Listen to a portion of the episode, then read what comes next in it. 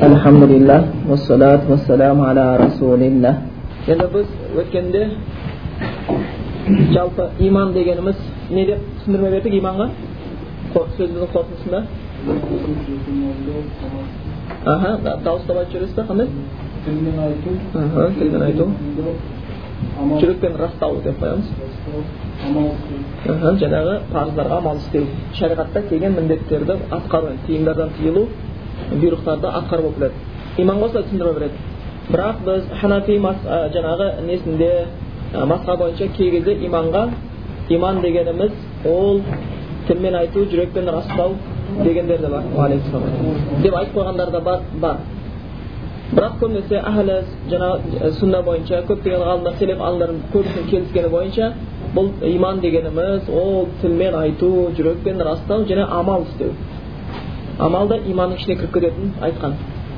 көбінесе селеп ғалымдар әл иману хувал қаул уал амал деп кеткен сөздерді көп естілген ол кезде иман дегеніміз ол жаңағы тілмен айту және амал істеу деген да амалды тастап қойса біз оны толық иман келтірді деп айта алмаймыз деп кеткендер де болған енді біз ә, келесі бүгінгі тақырыбымыз وجميع ما صح عن رسول الله صلى الله عليه وسلم من الشرع والبيان كله حق дейді пайғамбарымыздан сахих жолмен жеткен бүкіл шариғаттан болсын хадистен болсын жеткен нәрселердің бәрін біз қабылдаймыз дейді хақ деп қабылдаймыз рас деп қабылдаймыз міне пайғамбарымыздан сахих жолмен жеткен бүкіл хабарларды ол кісінің жеткізген бізге шариғатын хадистерін баяндарын хақ деп қабылдаймыз сахих жолмен жетсе болды бұның айтылуы да шынымен де бар қазіргі кезде де кездескен екен біз ә, бір жерде бір кісіні көрдік дінге иман бұрдым деген екен бірақтан әлі де білім саязда болғаннан кейін кейбір мәселелерді ақылына сыймағандықтан қабылдамайды екен пайғамбар хадистерді мен құранға қарсы келмеймін дейді өйткені құранда мен ақыл жетпеген нәрсенің бәрін қабылдай беремін бірақ пайғамбарымыздан келген нәрсені ақылыма келсе қабылдаймын қа- келмесе қабылдамаймын дейді сондықтан негізі мұсылман сахи жолына жеткен нәрсесінің бәрін толық қабылдау керек бұл жөнінде көптеген имамдар хадистер ә, еңбектер жасап кетті ғой сондықтан пайғамбардан жетсе ол ә, жаңағы хадистер өзі бөлінеді өзі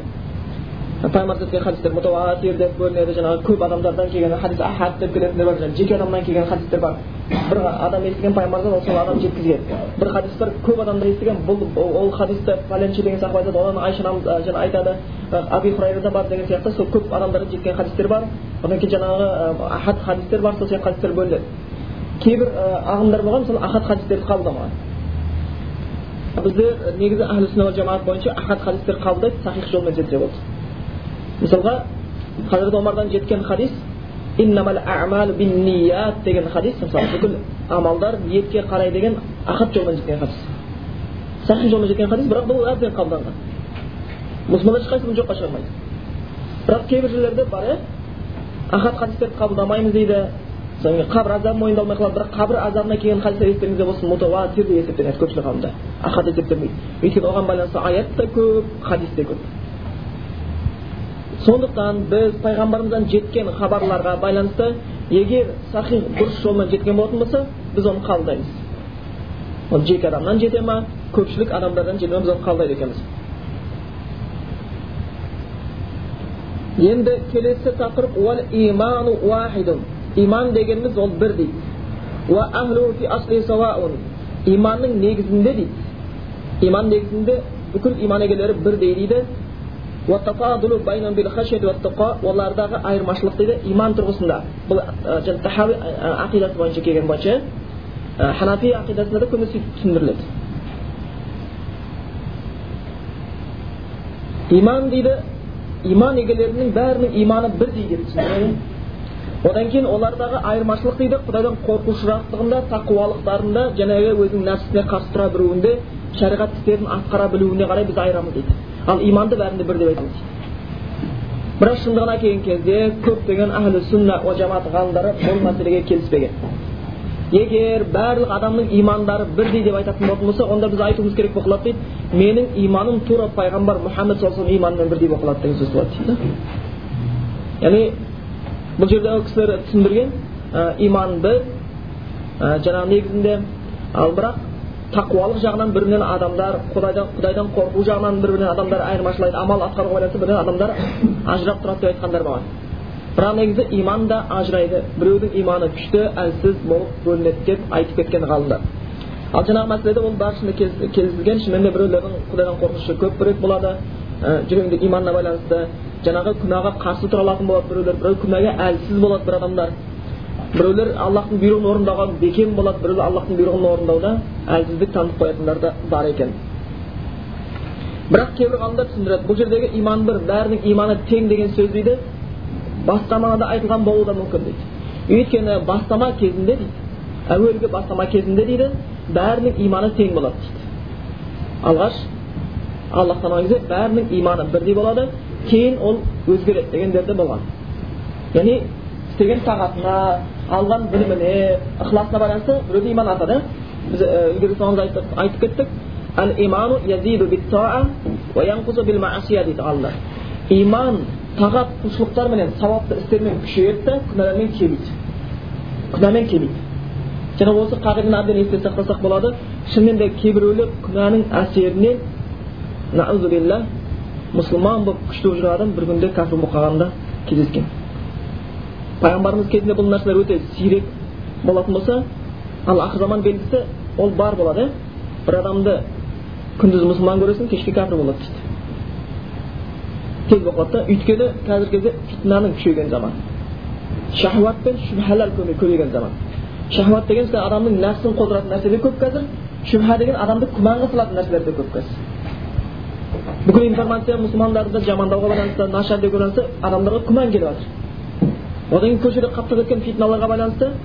ашық шашық жүрулеріне байланысты неше түрлі бір сондай бір адам нәпсін қоздыратын ойындардың құмар ойындардың не бір ішімдіктердің түріне не бір харам азықтардың түріне не бір харам дәрілердің шығуына байланысты адамдардың шахуатын да қоздырып жатқан нәрселер бар. Осы нәрсенің арасында болғаннан кейін әлбетте жан жақтың бәрі лай болып жатқаннан кейін адам жүретін адам табаны кір болып қалмай өтіп кетпейді. Сонда сол нәрсе жұғады. Бұл кезде мұсылман барынша амал жасау керектігі туындайды. Ықыласпенен өзінің салиқалы амалдарына көбірек көңіл бөлуіне қажеттілік туындайды. Өйткені шынымен де құдайдың берген сондай иманнан ажырап қалса ол да ғажап нәрсе емес. Біз айтқанбыз иә адамдар біреу мұсылман болып өмір сүреді мұсылман болып қайтып кетеді олар ең жақсы адамдар. Аллах тағала нығметке бөлегендер. Мұсылман болып келді мұсылман болып кетті хазіреті әлидің бір, есімі мысалға көп есімі тағылған иә алланың арыстаны деген есімі бар одан кейін тағы не деп келеді деген сөз қолданады иә хазірет әлінің аты айтылған кезде көбінесе кейбір ғалымдар дейді оның жүзін аллах құрметті қылды дейді өйткені ол кісі бала кезінен дінге кірген біз сондықтан көбінесе айтады пайғамбарымызға ер кісілерден бірінші болып иман келтірген кісі абу бәкір сыдық разиаллаху анху деп келеді ер кісілерден бірінші болып иман келтірген кісі хадиша анамыз алла кісіден разы болсын сол кісі деп келтіреді құлдардан бірінші болып иман келтірген зейд иә зейд деп келеді жаңағы ол кезде пайғамбарымыздың асыраған баласы еді ғой сол деп келеді және де балалар жастардан балалардан бірінші болып иман келтірген хазіреті әли деп келеді ол кезде жас еді бұл кісі дінге ерте кіруіне байланысты ширк деген шүбха деген күнәлар ешқайсысына араласпай сау кеткен кісі да тап таза кеткен сондықтан каррамаллаху деген сөз ол кісіге ғалымдар қолданады екен аллах тағала оның жүзін құрметті еткен кісі дейді да яғни аллах оған берген жүзі көзі аллахтан бөлек нәрсеге бұрмай өтіп кеткен да ширкке аллахтан бөлек нәрсеге бір ықыласын аударып оған сиынып кеткен емес аллахтан бөлек күнәға бетін бұрып кеткен кісі емес сондықтан оны дейді сонда кейбір адамдар мұсылман болып өмір сүріп мұсылман болып кетеді бұлар шынымен де құрметтілер өмір ширк деген нәрсені білмей өтіп кететіндер бар таухидпен құрмет беріп қояды енді қазір бізде енді қазақстан бойынша көп көрсеңіз көп адамдардың көпшілігі мұсылмандардың ішінде қарап тұрсақ бастама баспалдағында ширк күнәсі көп болады иә бастамасында ширк болады. Байқамай бір тәуіпке сенеді әулие аралаған бар әруаққа сыйынған бар осы нәрсені істеп қояды. Кейін құранды түсінген кезде ғана таухидқа келеді. Бір аллаға сыйыну керек екен ғой мен қателеспін ғой. Ал бірақ қазір көп өзін мұсылман деп жүргендер әлі күнге дейін әруаққа сыйынып жүргендер бар. Егер сол күйінде өліп кететін болса оған не намазы не ораза ештеңкесі пайда бермейді тозаққа түседі шығу үміті жоқ. Мәңгілікке қалып кетеді. Алла сақтасын. Қайта құдайға бөлек нәрсені қоспай құдайдан бөлек нәрсеге сыймай бірақ намаз оқи алмай ораза ұстай алмай кеткен адамдар дозаққа түскенмен түбінде ол жәннатқа кіреді деген үміт бар. Ол жайында хабарлар келген хадистер бойынша. Ал енді қанша құлшылық істесе де құдайға серік болса адамның жәннатқа кіреді деген хабар жоқ ол тозақта қалатын жайында мәңгілікке сондықтан қазіргі кезде көп адамдар мұсылмандар ширк арқылы келіп жатқандар да бар кейін түсініп мұсылман болғандар бар сондықтан бір адам бар мұсылман болып өмір сүрді мұсылман болып өтіп кетеді дейді біреу бар жаңағы күнә кәпір болып өмір сүреді кейін мұсылман болады дейді бұл да жақсы алла құтқарып қалды сөйтіп мұсылман болып өтіп кетеді дүниеден оған үміті бар алла тағаланың жарылқауы өйткені алла тағала тәубе қылушының күнәсін кешіретін өшіретін хабарлаған алла тағала деген хадистер бар алла тағала құлының тәубесін яғни жаны алтынға келгенше қабылдай береді деген жаны алтынға келгенше алла тағала құлының тәубесін қабылдайды деген одан кейін бір адамдар болады екен кәпір болып өмір сүреді кәпір болып кетеді шынымен де сол күйінде өмір сүрді сол күйінде кетті алла сақтасын ештеңемен шаруасы жоқ оның құдайы қарны оның құдайы дүниесі оның құдайы әйелдің бойындағы жиырма сантиметр сасы ішек оның құдайы атақ оның құдайы мансап бітті кетеді ол дүниеде ол құдайды таппай қалады бірақ шын құдайға ол ештеңе істемегендіктен оған жәннатқа үміт жоқ енді бір адамдар бар мұсылман болып өмір сүріп келеді да бір кәпір болып кетеді дейді бар иә оныменен жәннаттың арасында бір аттан жер қалған кезде күнә істейді да тозаққа кіріп кетеді алла сондықтан мұсылман әрқашан қолдан келгенше күнәсі аллах берген сондай сый иман біз айттық ә имам бұхаридің жаңағы адаб муфрат кітабында келеді ғой аллах тағала дүниені сүйген құлына да береді сүймеген құлына береді құлына да береді ал иманды тек сүйген құлына береді дейді енді аллах тағала біздерге сол иманды берген болса ойлап қараңыздар бұл иманға кешегі нұх пайғамбардың әйелі жеткен жоқ пайғамбар уағыздады да бізде кейбіреу ешкім уағыздаған жоқ бір құран аятын оқыды кіре салды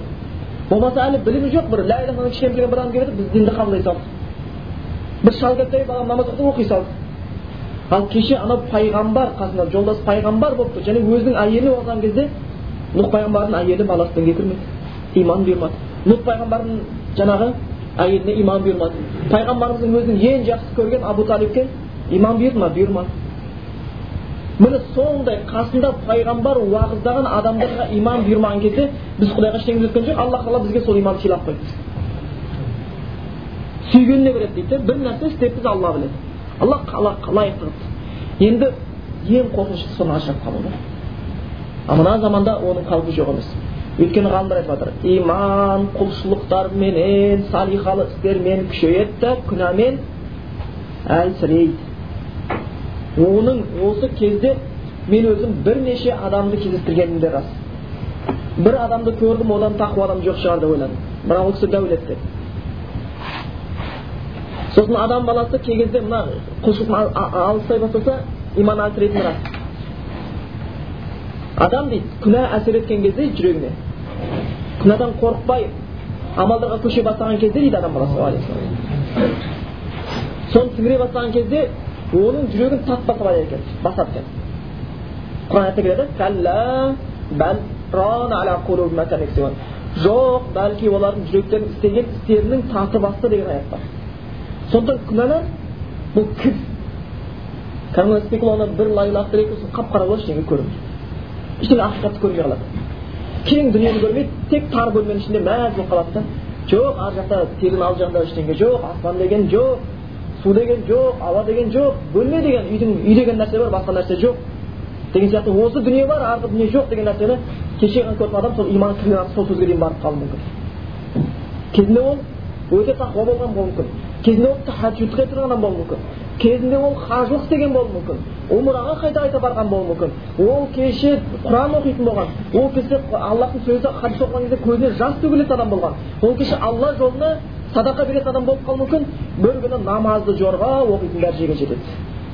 Күнәнің әсерінен. Күнә адамға құлақтан кіреді көзден кіреді бүкіл канализациядан кіреді. Қазір сәл ғана мүмкіндік берші. Бір нәрсеге. Құлағыңнан көзіңнен боқ ақтарылып түссін жүрегіңнен өйткені сырттың бәрі қазір нәжіс болып кетті. Күнәға толып кетті. Адамдар жеңіліп қалады. Ал енді сол кіргеннен кейін жүректі тұмшалап тат баса бастағаннан кейін адам баласы салиқалы амалдарға уже қызықпайды кезінде тахаджуд десе түн ортасында тұрғысы келіп тұрған адам енді тұрғысы келмейді ей қойшы осы бес уақыт намазымды қатырып алайыншы осы басқа нәпіл етіп көреміз ей нәпіл ораза ұстамайсың ба десе ей сол отыз күн ораза ұстасам жәннатқа кіремін ғой енді жаман мен бұл нәпіл оразаны қоя тұрайыншы неше түрлі тамақтар болған жемей қойсам ұят екен оған айтсаң е пәленше жерде бір насихат болайын деп жатыр уағыз болайын деп жатыр жүр барып қайтайық десек жоқ бара бер дейді да сылтау табады әйтеуір сылтау табады сол кезде біреу айтса пәленше алпыс жасқа толыпты барып қайтса бүкіл жұмысын жарайды енді бәсеке сіз үшін табамыз ғой дейді бүкіл маңыз жұмысын қояды да барып келеді бірақ аллахтың сөзі деген кезде бүкіл сылтау айтып жатыр ей менің анау жолдасым ауырып жатыр жұмыс істеген көп ей біз осы намаз оқып жүргенімізде бізге жетеді ол сендердің жұмыстарың ғой дейді айта береді сөйтіп ол ғалымдардың сөзінен құраннан хадистен махрұм қала бастайды ал құран мен хадистен махрұм қалу деген ғалымдардың сөзінен махрұм қалу деген бұл бақытсыз болу деген сөз бақытсыз болу деген сөз сол, сол үшін айтады шамаң келсе ғалым бол дейді шамаң келсе бола алмасаң дейді онда ілім іздеушілерден бол дейді ғалымдардан ілім іздеушілерден бол дейді оған шамаң жетпесе дейді онда оларды тыңдаушылардан бол дейді құрметтеп тыңдаушылардан сәтін тауып қалған кезде постоянно ілім оқуға шамаң жоқ бірақ бір жерде бір ғалым деп қалса бір жерде бір ілім іздеуші келіп қалды дейтін болса соны білмеген нәрсеңді ғибадат үшін іздеушілерден бол дейді да барып уақыт бөлушілерден оған шамаң жетпей қалса дейді олар осыларды сүюшілерден бол дейді да ғалымдарды және осы құран хадистен ілім іздегендерді сүйгендерден бол қолынан келсе жәрдем етушілерден бол оларға дұғада бол оларға мүмкіндігінше жәрдем етуге тырыс дейді енді бірақ дейді бесіншісінен болма дейді не іліммен шаруаң жоқ не ғалыммен шаруаң жоқ не ілім іздегендермен шаруаң жоқ не оларды сүймейсің не оларға жәрдем етпейсің жүрген біреу бірақ бес уақыт намаз оқып жүруі мүмкін бір күні одан ажырайсың намазын ажырағаннан кейін бітті ары қарай оп оңай ары қарай тез ақ жаңағы күнәні иірімдер ішіне соғып алып кетіп қалады сол үшін білуіміз керек бізге аллах тағала сондай құрмет қылып сүйген құлыма беремін деген иманды жүрекке бергеннен кейін ол иман күнә менен әлсірейтін естен шығармауымыз керек. Әрбір ұятсыз телевизорден хабарды көрген сайын ол иманды кәдімгі орып тастай бастайды. Қорқу керек. Сол үшін бұрынғылар кино жоқ кездің өзінде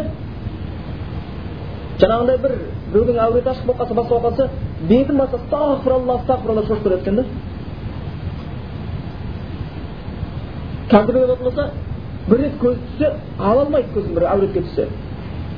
бір алады да қайтадан бір қарайды қайтадан қарайды үш қарайды төрт қарайды бес қарайды күнә кетеді қасында жолдас отырса қарамайды да қасында ешкім жоқ болып қалса қарайды киноға қарайды журналдағы жалаңашқа қарайды көшедегі жалаңашқа қарайды ешкім жоқ болған соң қасында адам отырса қарамайды бірақ аллах тағала әрқашан менімен бірге дегенді ұмытып қояды да сонда аллах тағала әрқашан мені көріп тұр деген нәрсені ұмытпайды міне иман осылай кемиді ол аллах көріп тұр деген нәрсені ұмытты деген сөз иман кеми бастады деген сөз сол сияқты сөзден ғайбаттан басқадан сондай бір халид деген бала болған екен туғаннан мүгедек шынымен қарап тұрсақ тақуа болу үшін аяқ қолың балғадай болудың міндеті емес құдай кімге қорқыныш беремін десе ол шынымен де мүгедек мүгедек болса да құдайдан қорқа береді екен біреулер аяқ қолы сау болып жүріп ғибадаттарды құлшылықтарды қиын көреді бір мүгедек жігіттен аяқ қолы істемейтін соған келіп айтқан екен сенің арманың бар ма осы дүниеде деген екен ешқандай арман жоқ сияқты жүреді екен да төсектен тұра алмайды біреу тосады біреу жаңағы астын тазалайды сол айтты арманым бар деді не десе шіркін өмірден өтпей тұрып бір рет бір намазымды аллахтың алдында қиямда рукухта тұрып намаз оқи алсам сәждеге маңдайым қойып деген екен мына маңдайым сәждеге тисе ғой шіркін ай деген екен ол тигізе алмайды мүгедек жатыр шалқасынан деп армандайды ал біздегі аяқ қол балғаладайлар ей бір жеңілдік болса ғой енді ей билеп тұрайықшы ішіне ұзақ қылып жібермейікші бүйтіп жіберейікші сөйтіп жіберейікші деп кері қайтады бұл иманға байланысты екен сенің денсаулығың мықтылығына байланысты емес сол сияқты жаңағы мүгедек жігіт коляскамен жүреді өмір өз аяғымен жүреді біреу сол жігіттің бірақта бір отырыста отырған кезде ғайбат сөйленіп қалса ғайбат сөз сөйлене бастаса жаңағы жігіт масқара шыдамсызданып келеді екен сол жерде біреуге тоқтатса тоқтатып айтады тоқтата айта алмаса мені шығарып тастаңдаршы мына жерде өтінемін деп сұрайды екен да ауа жетпей кеткен не қиналады екен мен оларды тыңдап отыруға шыдамасы жетпейді екен да тыңдап отыруға жүрегі шыдатпайды екен біздерде иманымыз тыңдап отырмақ тұрмақты бірге қосылуға алып барады бірге жабылып ғайбаттауға жабылып өсектеуге жабылып өтірік айтуға алып барады. Бұның да күнәнің әсерінен. Сондықтан әрбір күнә иманды әлсірете береді. Әрбір әуретке қараған көзқарас иманды әлсірете береді. Әрбір өсек өтірік сөз иманды әлсірете береді. Әрбір күнәң қылмысың иманды әлсірете береді.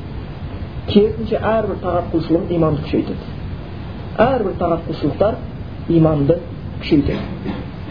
Тура сол сияқты бір үлкен екі ғалым болған. Сонда жаңағы ғалым өзінің досы туралы айтады менің ол досым дейді оны біз жақсы көретін едік дейді. Ол сондай тақуа дейді әрбір жаттаған аятына хадисіне амал істейтін дейді. Және ол дейді қазіргі кезде мұсылман арасында тарап кеткен ғайбаттан қатты қорқатын дейді. Сондықтан бір жерде отырып біз а деп сөз айта бастасақ иттақилла құдайдан қорық бұл ғайбат деп айтатын дейді да. Сосын біз б деп жатсақ бұл ғайбат дейді. Ы десе ғайбат дейді. Сонымен сөйлей алмай қалдық дейді. Кейін ой келді шынымен біз ғайбаттан басқа ештеңе сөйлемейтін болыппыз ғой біреуді жамандамасақ уағыз айта алмайды екенбіз ғой біз деген ой келді біреуді кемітпесек дінді айта алмайтын болып қалыппыз ғой біз деген ой туды сөйтіп жаңағы досымызды басында ұнатпайтынбыз кейін жақсы көрдік дейді да бізді көп нәрсеге тәрбиеледі дейді ғайбаттан тыйылып құлшылықтарымыздың ләззатын таба бастадық дейді жаңағы кісі сонымен жүрдік ана кісіні көп уақыт көрмей кеттік дейді кейін біраз уақыттан ол кісі келді дейді сонымен отырдық дейді ол кісі бізді сыйлайтын дейді дастархан отырамыз бірақ та ол кісі сөйлеген кезде ол кісі өзі ғайбат сөйлей бастады дейді біртүрлі шошып кеттік дейді ана кісіге қараймыз ол ма ол кісі емес ол кісі байқамаған сияқты дейді бұл ғайбат деп айтуға шамамыз жетпеді дейді сосын жеке шыққан айтып еді кешіресіз сіз осылай осылай деп айттыңыз бұл ғайбатқа жатпай ма деп едім дейді жүзі төмен түсті да көзінен жас ақты да айтты дейді ғайбат еді ғой бұл деп айтты дейді сосын сіз кеше бұны айтпа деп бізге әбден айтушы едіңіз ғой сіз неге онда айттыңыз деп айттым дейді сіз бір жыл бұрын осыны бізге айтпа деп айтушы едіңіз ғой сізді бұндай халде қалай көріп қалдым соны айтты дейді жылап тұрып айтты дейді еңкілдеп тұрып мен бір жыл бұрын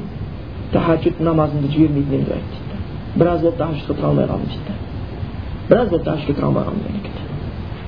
міне қараса иман сенің намазың оразаң нәпілің құлшылығың құраның сені күнәдан қашуға тосады екен да бұлар азая бастаса сені күнә тарта бастайды өзіне қарай күнә тарта бастайды сондықтан әрқашанда біз білуіміз керек иманда ол өзгереді әркімдерде сондықтан иманды қуатты болу үшін салих амалды көп істеу керек және одан күнәдан барынша қашуымыз керек және адам балалары бір бірінен құдайдан қорқуменен тақуалықпенен де артық болады дейді оған аят бар сендердің құдайдың алдында құрметтілерің тақуаларың дейді тақуаларың яғни ол да біреудің тақуалығы күшті болатыны айтылып тұр кімнің тақуалығы күшті болса сол құдайдың алдында құрметке көбірек ие құдайға алдында көбірек ие тақуалық төмен болса құрметі де төмен тақуалық жоқ болса құрметі жоқ және күнәға қарсы тұруына байланысты әмірлерді орындауына байланысты келесі тақырып әрбір иман егелері аллах тағала кеудесіне иман салып бергендердің бәрі аллах тағаланың әулиелері мейірімді алла тағаланың достықтары дейді аллах тағала соларға дос болған үшін жүректеріне иман берген аллах сондай кең мейірімді сондықтан бір жерде әулияур рахман деп келтіріпті яғни жаңағы имам тахаби мейірімді аллахтың достары депті да шынымен де біз қазір шыны керек бір титтей күнә үшін өзіміздің анамызды кешіре алмаймыз өзіміздің ағамызды кешіре алмаймыз өзіміз мұсылман досымызды кешіре алмаймыз ешкімді кешіре алмаймыз аллах біз күніге қанша нәрсемізді кешіріп жатыр да біз кешіре алмаймыз бізге кешірім деген нәрсе қалып кетті біздің бүкіл уағызымыз ұрысқа айналып кетті ренжуге біреудің жүйкесін тоздыруға айналып кеткен мейірімсіз уағыз болып қалған біздің уағыз ал аллах тағала субхана тағала пайғамбарымыз туралы не деп айтқан аятта келеді егер сен бір қатан қатты жүрек болғаныңда дейді пайғамбарға айтады аллах тағала. Онда бәрі сенің қасыңнан кетіп қалар еді дейді. Кімге айтады пайғамбарымызға? Пайғамбарымыздан білімім артық деген бар ма кім айта алады пайғамбардан шариғатты күшті білемін пайғамбардан уағызды мықты айтамын дегеніңіз бар ма жоқ ал пайғамбарымызда бүкіл білім болып тұрып сол білімді нақты үйрететін болып бірақ қатыгездікпен үйреткен кезде бәрі қатып кетеді деп айтып жатыр аллах тағала. Сонда білімнің өзін мейірімділікпен үйрету керек екен. Сол үшін ғалымдар айтады кімде мейірімділік пенен кішіпейілдік болса дейді аз білімінің өзі көп көрініп тұрады ол адамда дейді. Аз білімінің өзі көп көрініп тұрады дейді біздікі тек дауласу сияқты бір қызыл шеке. Өйтпесе қызық болмайтын сияқты бір жерге қырмызып кәдімгі рингте шыққан боксерлер терімізді маңдайын сүртіп тастап ух мен оңынан ұрдым солдан прямой удар бердім бір екі өтіп кетті енді деп қойып сондай сияқты мәз боламыз да жүрегіміз ауырмайды бірақтан ол бауырларымыз адасып жатқанда мейірімділікке жол беру деген нәрсе. Пайғамбарымыз кезінде тумама деп бір мұсылмандарға дұшпан болған кісі бұл хадистерге кең танымал болса керек. Кейін сол мұсылмандарға дұшпан болды. Қанша сол қарсы болды өшіп те жек көрді пайғамбарды. да мұсылмандарды да жек көрді дінді жек көрді кейін сол кетіп жатқан кезде сахабалардың қолына түседі сахабалар ұстап алып кіреді сөйтті не қылады мединада мешітке ішіне байлап қояды ішіне байлап қояды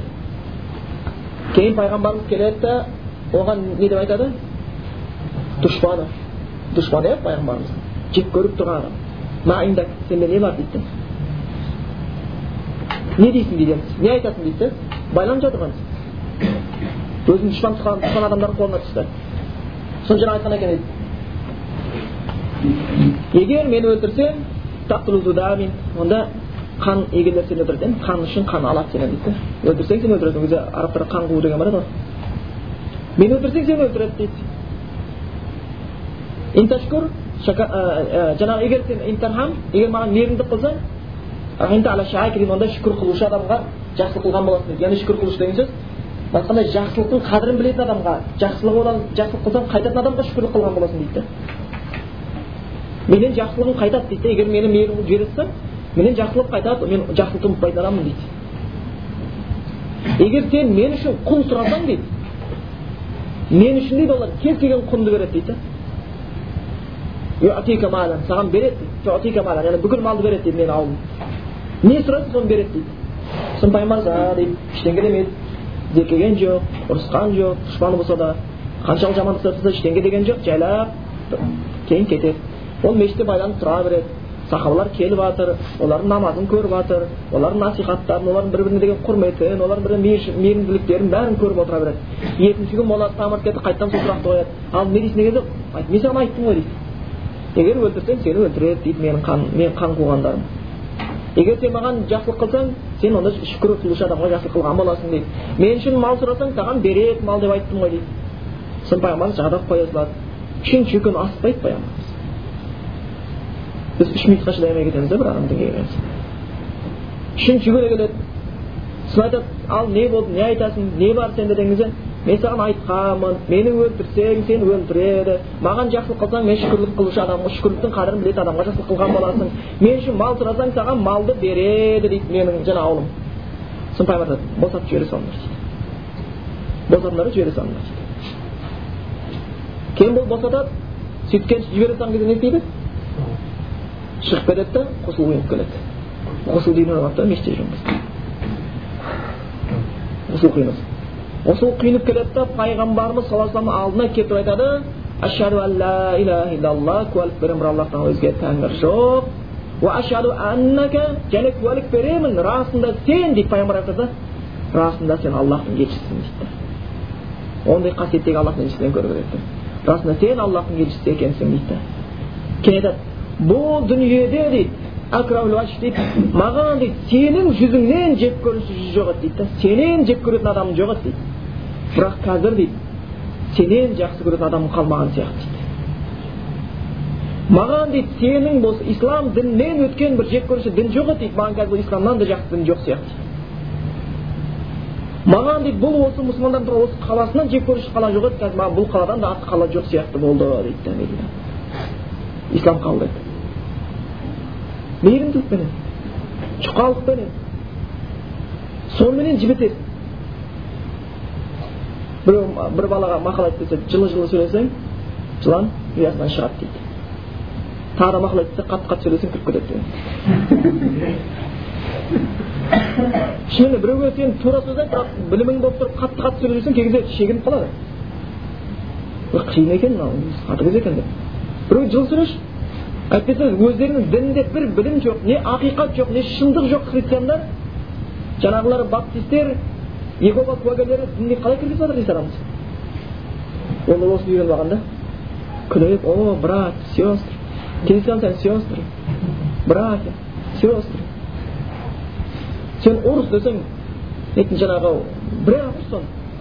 у нас в библии сказано если ты удар по правой щеке поставь левую деп тұрады. Ей кет десең извините если вас беспокоит деп қояды. Бір ашуландыра алмайсың да? Ол ана жағынан жаны өртеніп бара жатыр бірақ мына жақта ақша алу үшін ол мейірімді болу керек та субханалла аллах үшін неге мейірімді болмаймыз онда аллах үшін біз білеміз кеше ана израиль кімдерден еврейлерден болған бір әйел кісі зинақор әйел күнәһар жаман әйел зинақор әйел деген қандай жаман сөз сол әйел келе жатыр еді бір құдықтың қасына не көрді итті көрді ол ит шөлдеп өлейін деп тұр шөлден өліп бара жатыр ол ит шөлдеген соншалықты құдықтың түбіндегі лайды жалап жатыр бірақ ит құдыққа түсіп су ала алмайды ғой зинақор әйел соған жаны ашып мейірімі түсті сөйтті де аяқ киімін шешіп құдықтан су алып иттің шөлі қанғанша суға сөйтіп еді аллах тағала не қылды күнәсін кешірді ол әйелдің күнәсін кешірді субханалла әйел ана итке мейірімді болды аллах күнәсін кешірді а біз өзіміздің аллах бір деп жүрген бауырларымызға мейірімді болуға шамамыз келмейді да бірақ адамдар итке күнәһарлар итке мейірімді болып кезде мұсылманбыз дейміз бірақ өзіміздің бауырымызға мейірімділік деген нәрсе қалмаған ешқандай сондықтан осы тақырыпта да баршамыз білуіміз керек шынымен де бұл иман келтірген аллахтың досы бәрі иманы кеудесінде бар екен аллахқа серік қоспайды екен намаз оқиды екен ораза ұстайды екен мүмкін түсінбейтіні бар шығар әлі білім жетпеген шығар бірақ олардың бәрі аллахтың мейірімді аллахтың досы әулияур рахман деп өзі жаңа имам тахауи айтты алла кісіне рахмет ойласын мейірімді аллахтың аллахтың құрдасы деген жоқ мейірімді аллахтың досы деді құдайдың қасында құрметтілері олар және олар акрам және олардың ішіндегі ең құрметтілері құдайға мойынсұнушырақтары мен құранға ерушіліктері дейді яғни кім аллахқа көбірек мойынсұнса құранға нақ беретін болатын болса онда ол шынымен де құдайдан да құрметке ие өйткені тақуалықтың бір сөзінің өзі көп түсіндірмесі бар иә тақуалықты түсіндіреді тақуалық дегеніміз жаңағы тікен далада тікен далада жаңағы жүрген сияқты дейді тікен далада жаңағы жүрген кезінде тікен өсетін далада сен дейді тікен көрсең аяғыңды тікен жүріп қоясың сөйтіп сақ жүресің дейді сол сияқты мына өмірде сақ жүру дейді әрбір күнәға аяғыңды басып кетпеу үшін сақ жүруің дейді да ойланып мына сөз сөйлеймін ба мына істі істеймін ба мынаны бүйтейін ба үйтейін ба деп деген сияқты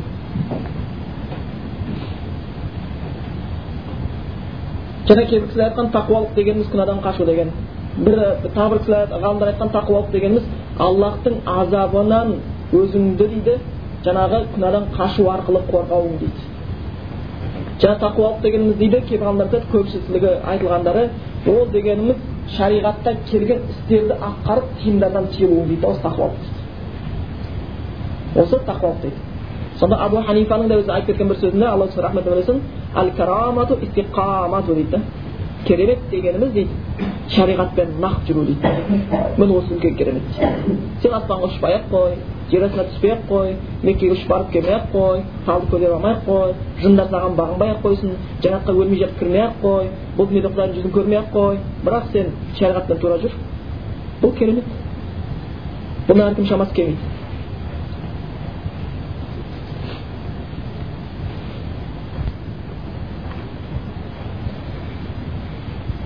келесі тақырыбымыз уал иману хуал иману биллах иман дегеніміз аллаға сену періштелерге сену кітаптарына сену елшілеріне сену ақырет күніне сену депті екен бұны енді бізге тақырыбымызда бұл тағы бір топтап айтып түсіндірген сияқты тағдырдың тағдырдың жақсы жамандығына тәтті ащысына аллах тағаладан екеніне сену дейді біз бұл тақырыптарға кезінде жеке жеке бір тоқталып өткенбіз иман дегеніміз осы болып келеді сосын біз жоғарыдағы нәрсені негізі айтып жатырмыз ғой иман дегеніміз бір ахли жамаат бойынша жалпы түсінейік бұл хадис бойынша келтірген иман дегеніміз ол тілмен айту жүрекпен растау және амалдарға бұйырған амалдарға атқару амалдарды атқару болып келетін болса парыздар атқару болып келетін болатын болса кейбір ә, кейбіреулер енді жаңағы ханафиде айтып кеттік ә, кейбір иман дегеніміз тілмен айту жүрекпен растау деп қана шектелгендер болған бірақ ол бұл деген сөз олар амалды мойындамай қойды деген сөз емес өйткені біз біліп ханафи ғалымдардың қайсысы болсақ та амалдарға бейғамдық жоқ оларда амалдарға олар өте сақ күнәлардан барынша сақтану керектігін айтқан амалды істеу керектігін айтып кеткен және бұл көбінесе соған байланысты адамдар ғалымдар осы иманға байланысты беске бөліп кеткен екен дейді біреулер иман дегеніміз ол тілмен айту жүрекпен растау оны және амалдарды атқару деп айтқан дейді да бірінші иманға түсініп екен ғалымдар бірақ әхлі сүнна жамаа осылай берген екінші жаңағы ханафиде жаңағы кейбір түсінер бойынша иман деген тілмен айту және жүрекпен растау деп қойғандар болған дейді сөйтіп айтқандар болған дейді енді бір үшінші тайпалар болған олар иман деген құр тілмен айту дегендер болған дейді бірақ бұл қате иман деген біреу ля иляха илlallah десе тілмен айтса ол мұсылман есептей береміз дейді оған өздері дәлелдерін келтіреді е аллахтан өзге нәрсені сыйына болмайды десе біз оны мұсылман деп есептей береміз дейді бірақ оны біз есептей алмаймыз мүмкін кейбір жерде біз мүмкін несін көре алмайтын шығармыз бірақ біз білеміз ол онымен мұсылман болып кетпейді өйткені пайғамбарымыз саллаллаху алейhi кезінде келеді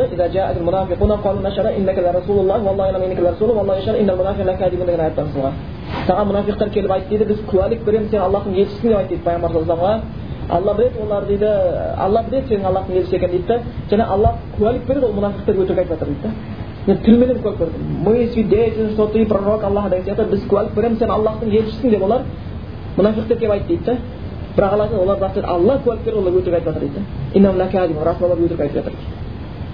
яғни иманды иман есептелмейді бірақ бұл адамдар тілмен айтқандар мұнафиқтер біздің алдымызда мұсылман болуы мүмкін бірақ аллахтың алдында олар кәпір бірақ құр тілмен айту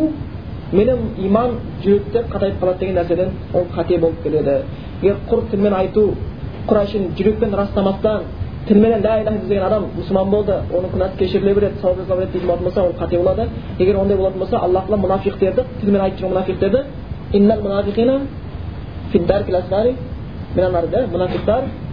тозақтың ең төмен қабатында дейді да олар тілмен айтқандар бәрі тілмен лә айтып кеткендер бірақ жүректен растаған жоқ сол үшін олар тозақтың ең төменгі қабатында дейді сондықтан бұл түсіндірмеде үшінші түсіндірмеде қате болады енді кейбіреулер иман дегеніміз жүректен растау деген құр тілмен раста, жүректен растау деген болады бұған матурдиялардан кейбір кісілер айтып кеткен бұл да толық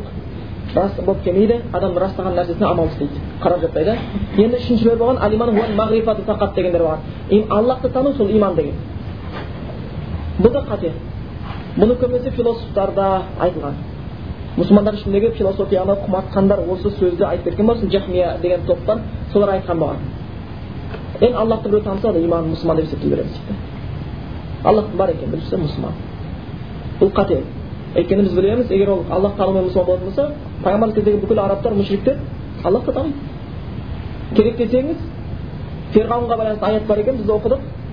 Ферғауынның өзі аллахты таныған. Аллахты білген. Бірақ қарсы тұрды сондықтан ол кәпір болып кете берді. Іблис аллахты білді ма білді ғой.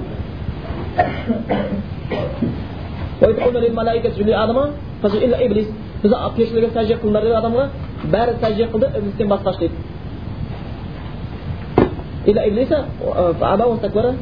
Ол жаңағы бас тартты тәкаппарлық қылды сөйтті да неден болды дейді кәпірлерден болды дейді аллах танып тұр бірақтан бас тартып тәкаппар болған үшін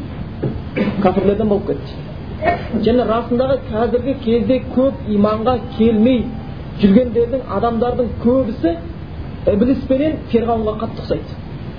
ібліс пен ферғауынға қатты ұқсайды ібліс аллахтың барын біледі бірақ тәкаппарлығынан оныған әмірді орындамады қазіргі кезде де көп адамдар аллахтың бәрін біледі бірақ тәкаппарлықтарынан мойындары сынбайды кейбіреуге барып уағыз айта бастасаң ей мынау бір жап бала молда өйткені оның психологиясын әліп келсе үйретіп тастаған бұл мұсылман дегеніміз молда дегеніміз надан олар дін деген апиын олар жаңағы адамзат баласының сатысының ішіндегі ең төменгі сатысында тұратындар ақылы кемдер цивилизациядан қалып кеткендер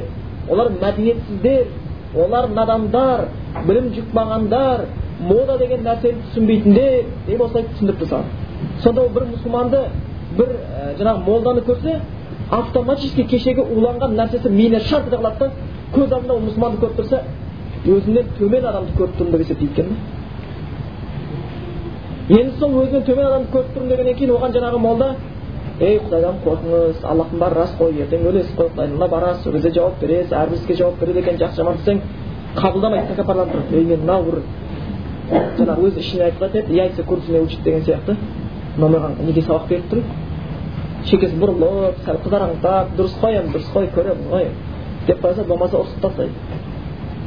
сәл сөйтіп бірдеңе айтса шекесі тырысады арқасы құрысады бастап ұрысады сөйтіп шыға береді қазір адамдар тура сондай сипатта оны көп көреміз ібілістік сипатқа түскен сондықтан олар қанша жақсы адам болса егер тозаққа түссе аллах әділдігіне салады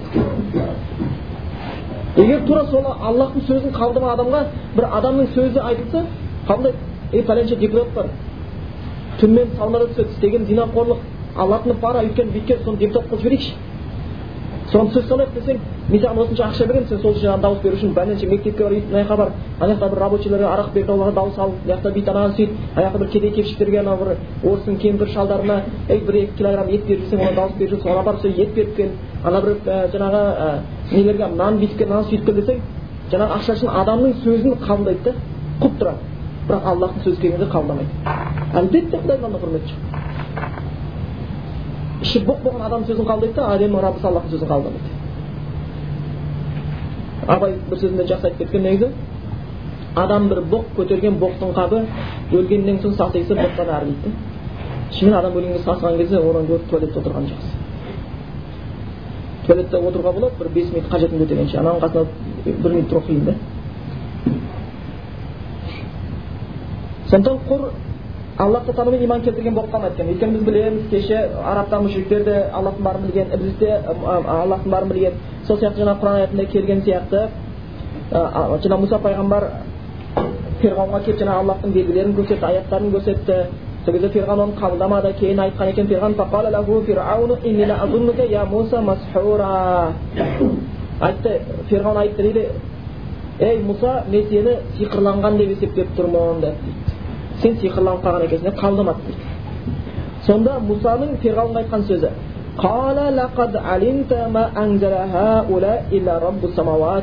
солай дейді сен расында алимта білесің деп айтты дейді білесің бұның бәрін әлемдердің раб аспандар мен жердің раббысы болған аллах түсіргенін білесің деп айтты дейді сонда ферғауын білмеймін деп айтқан жоқ дейді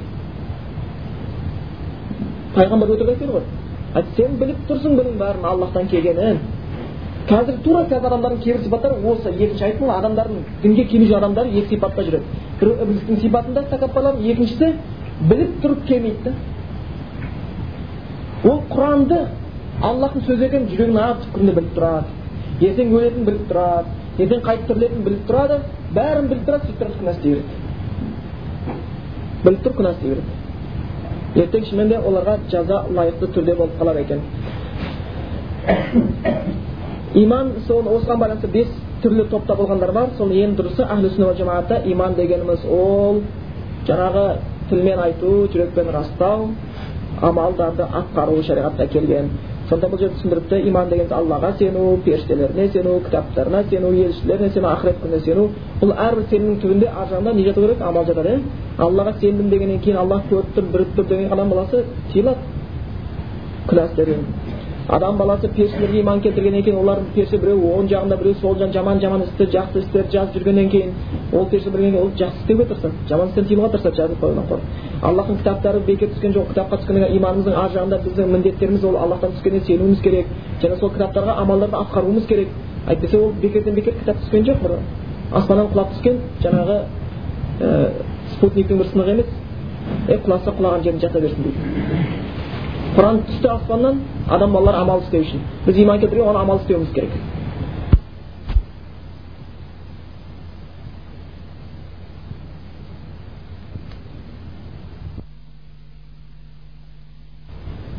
соны қайтуымыз керек болады екен ақырет күніне иман келтірген өлгеннен кейін қайта тірілеміз ақырет күніне иман келтірудің ішінде өлгеннен кейін қайта тірілу ертең алла тағала есеп беру жәннат тозақ осының бәрі кіріп кетеді ақыретке иман келтірудің ішіне ақыретке иман келтірудің ішіне осының бәрі кетеді бірақ өткенде түсіндіріп айтқан естеріңізде болсын ханафи кітаптарының кейбірінде иманда жеті парыз бар деп келген иманда жеті парыз бар дейді сөйтіп тура хадисте келген сияқты аллаға иман келтіру періштеге иман келтіру кітаптарына елшілеріне ақырет күніне иман келтіру одан кейін өлгеннен кейін деген өлгеннен кейін қайта тірілуге иман келтіру деп соны қосқан бұның қосылу себебі бұл үлкен күрделі тақырып болғаннан кейін кейбіреулер аллахқа періште кітапқа бәрін сеніп келіп өлгеннен қайта тірілетінге сенбей жүретіндер болады араб мүшриктерінде сондай нәрсе көп болған пайғамбарымыз деп жаңағы бізге мысал берді жаңағы пайғамбар қураған адам сүйегін үгітіп келіп пайғамбар бетіне шашып осыны тірілет деп жүрсің ба дегендер болған сол оны жеке алған бірақ өлгеннен кейін қайта тірілу ақыреттің ішіне кіріп кетеді ақыретке иман келтіру ішіне кіріп кетеді өлгеннен кейін қайта тірілу соның ішіне кіріп кетеді одан кейін тағдырдың жақсы жамандығы тәттісі ащысы аллахтан екеніне сенуіміз керек сонда көбінесе аллахтан тағдыр пендеден сабыр деп жатады иә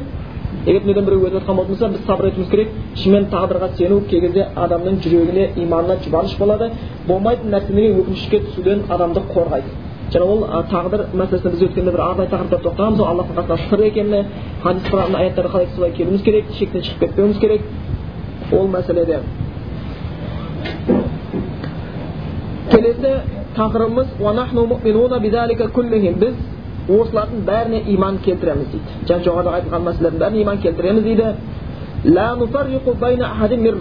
және елшілердің ешқайсысын біз ара жігін ажыратпаймыз бөліп қарамаймыз дейді біз ол тақырыпты арнайы өткенбіз иә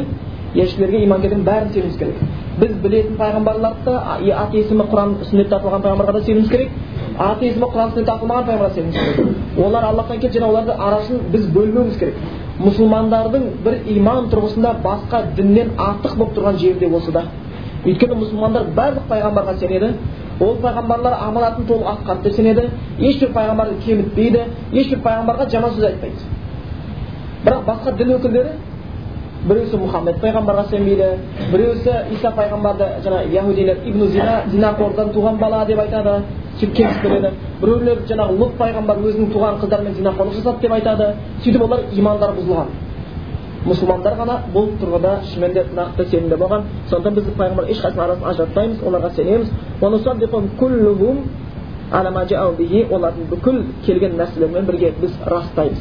Олар шынымен де аллахтан дін әкелді пайғамбар келді де үндемей кетіп қалған жоқ. Олар аллахтың дінін үйретті адамдарға жеткізді соны жолында барынша әрекеттер болды сол дін жеткізу барысында өліп кеткен пайғамбарлар да болғаны рас закария яхия сияқты бүгінгі иншалла осы тақырыптарымыз екен ертең сабағымыз сағат жетіде алла